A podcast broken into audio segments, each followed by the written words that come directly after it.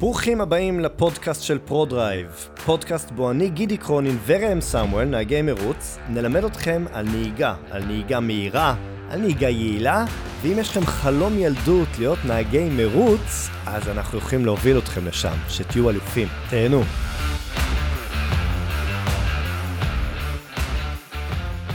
הפרק הזה עוד לא, עוד לא החלטתי מה שם הפרק. אולי עד סוף הפרק אני אחליט מה שם הפרק, כי בהתחלה חשבתי על ואז כל מיני צלעים כאלו של הילוכים. אבל זה קצת קשה לכתוב את זה בכותרת, אנחנו נחליט אחר כך. אבל הפרק מדבר על הנושא הזה של, של ההילוכים, על הבחירת הילוך, וזה כאילו, בפרק האחרון שהקלטתי עם, עם האלוף אריק אהרוני, אז הוא, הוא עשה שיפט ממאזדה 2 אוטומטית למיני קופר ידנית. ואחד הקשיים שהוא סיפר עליה זה שבעצם היה לו קשה להתרגל ללנהוג מהר עם רכב ידני, כי זה, זה הרבה יותר קשה.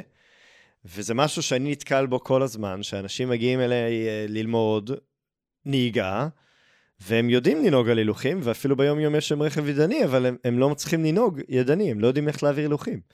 ואני רואה את זה פעם אחר פעם, גם חבר'ה שהם כבר נהגי מרוץ, צריך לעשות להם סטופ ולחזור אחורה לדבר על ההילוכים.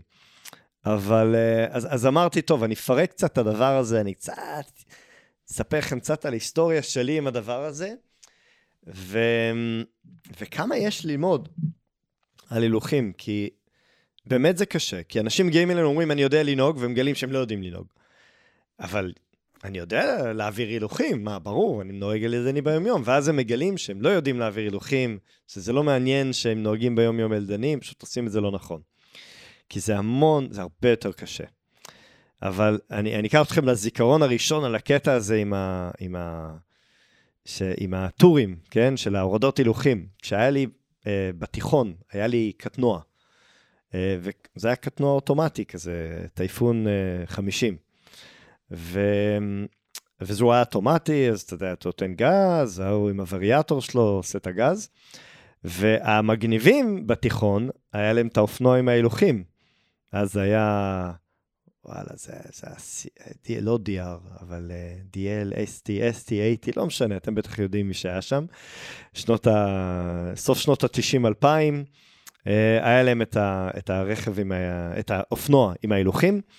אז אתה נותן גז, מעביר הילוך, מעביר איזה 18 הילוכים ב-50 מטר, ואז יש את הקטע שמאיטים לקראת עצירה. ואז כשאתם מאיטים, אז אלו עם ההילוכים, הם מורידים את ההילוך. אז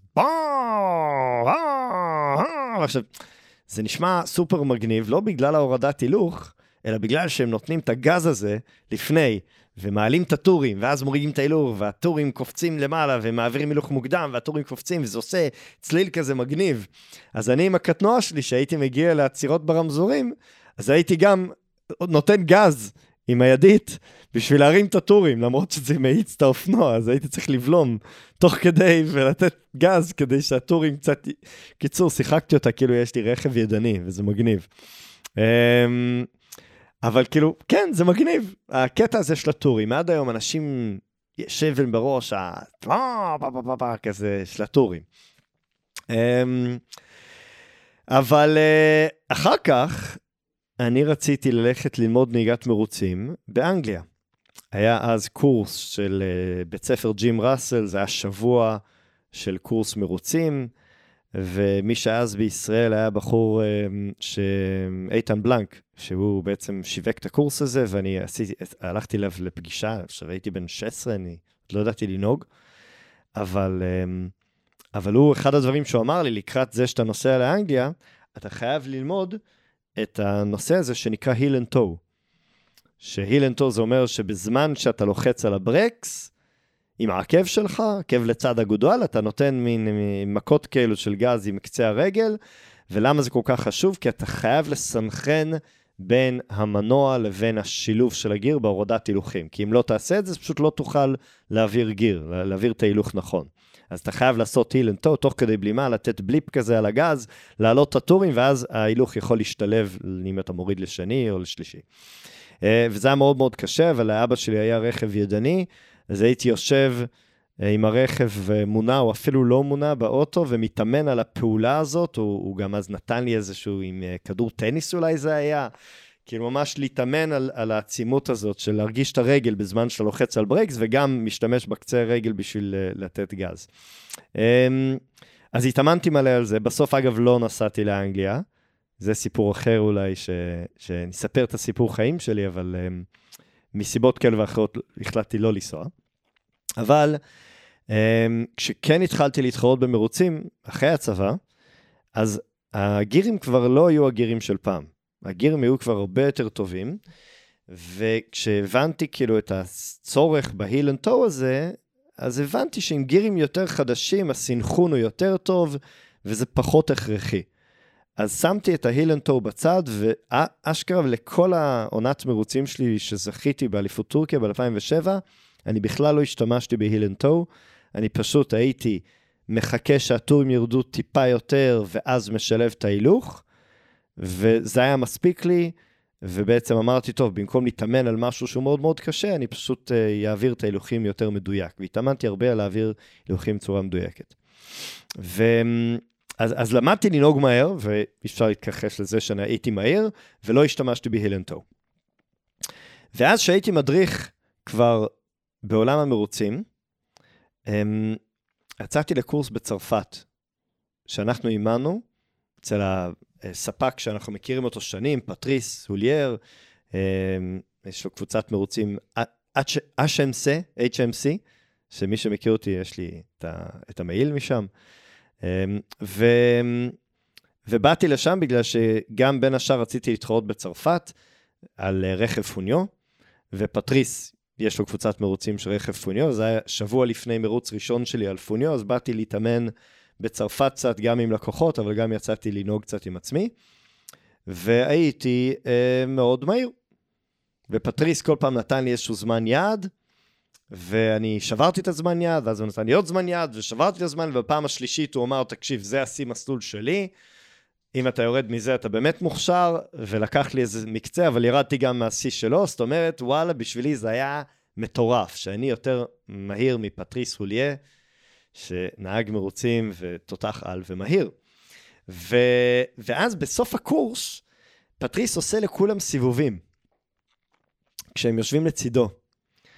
ואנשים יורדים ממנו בטירוף, חושים, כאילו, בואנה, איך הוא נוהג, זה מטורף, זה מטורף, הוא כל כך מהיר.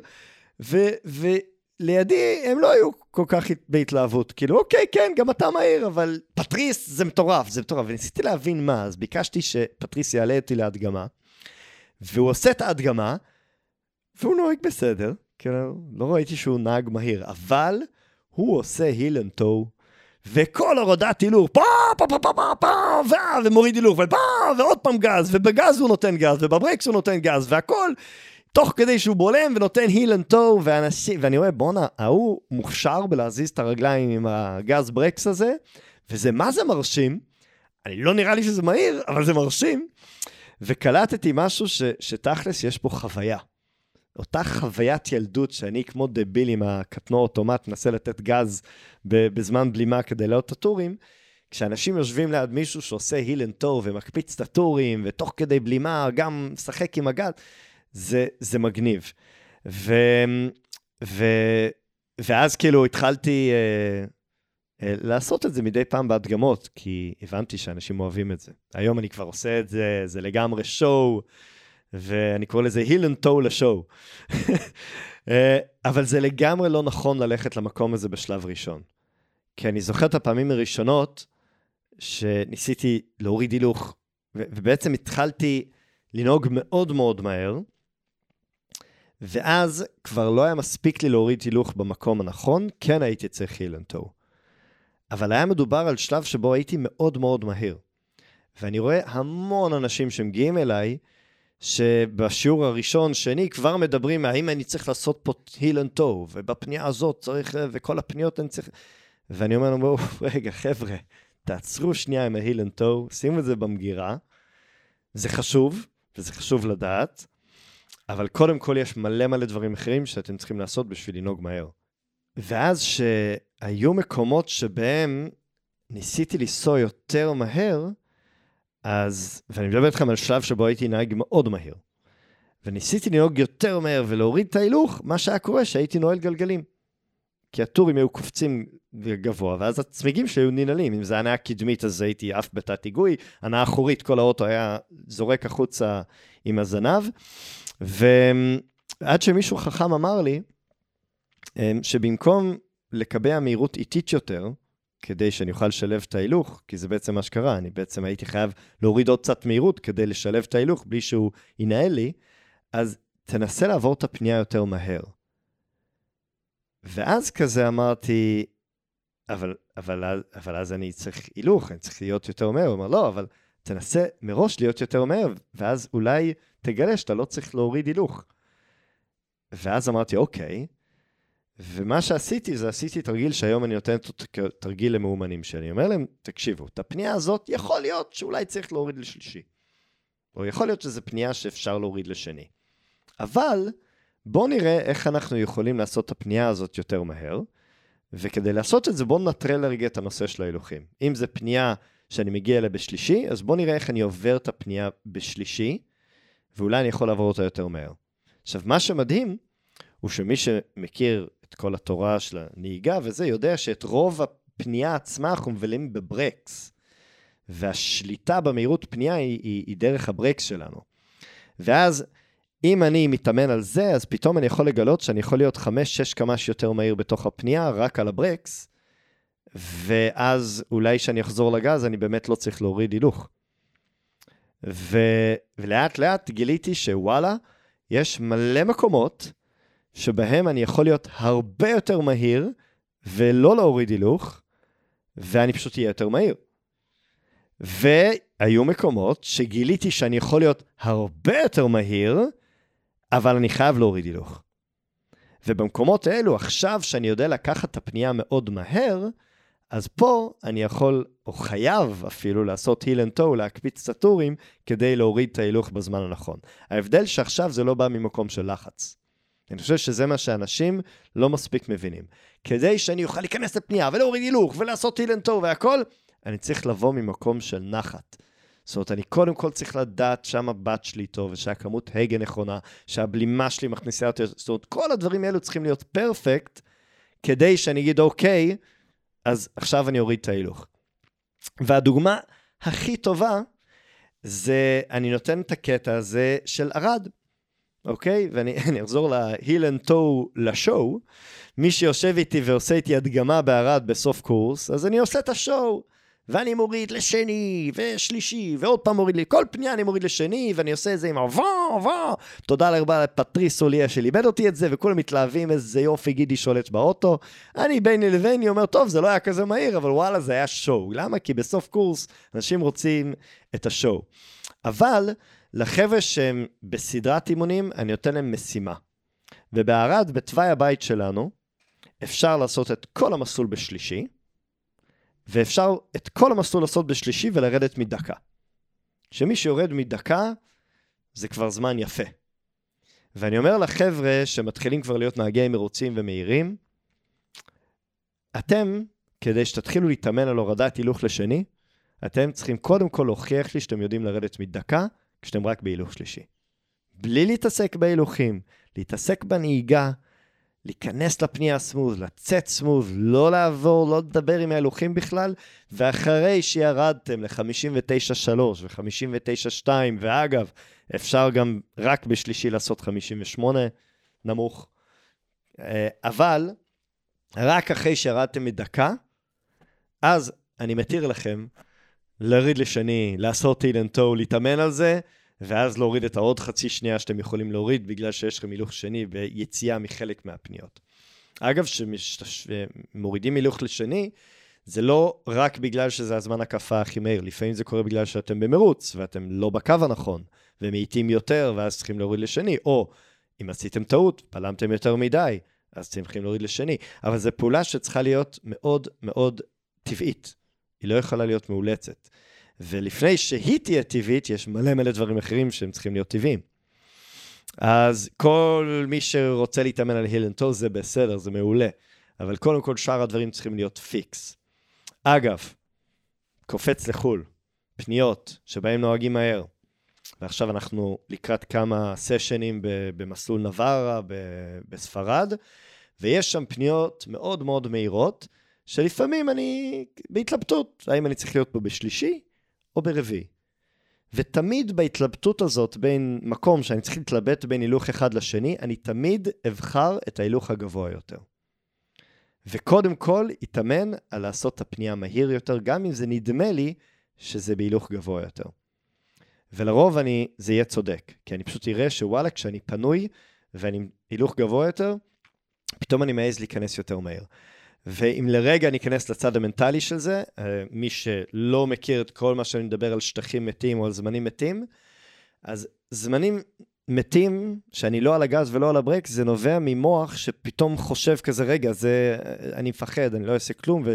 כי הוא מתקבע מפעולות עבר שלנו. אותו דבר קורה בהילוכים.